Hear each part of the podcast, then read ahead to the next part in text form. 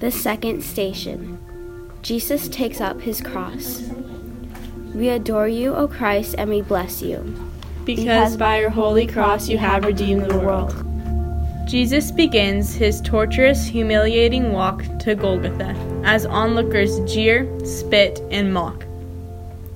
In this way, he identifies completely with the plight of the poor and oppressed of our world. St. Oscar Romero, show us the path that leads to life. A turning point in Romero's life was the assassination of his friend, a Jesuit priest named Father Rutilio Grande. Grande was killed by the government for his work, accompanying the poor in the countryside.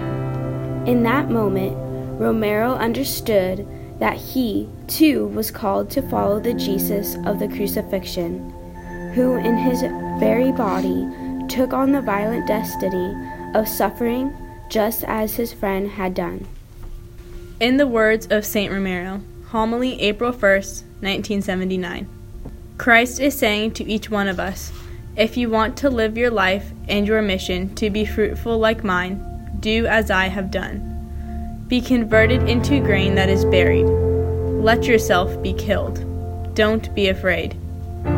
The one who avoids suffering will end up alone. But if out of love for others, you give your life for others, like I am going to give mine, you will have an abundant harvest.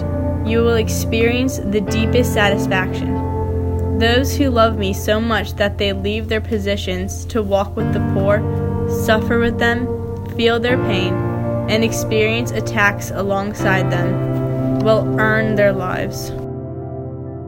Give us the courage each day to share a little more in the suffering of others and align our lives more and more with the most vulnerable among us. St. Oscar Romero, pray for us. God our strength, hear our prayer.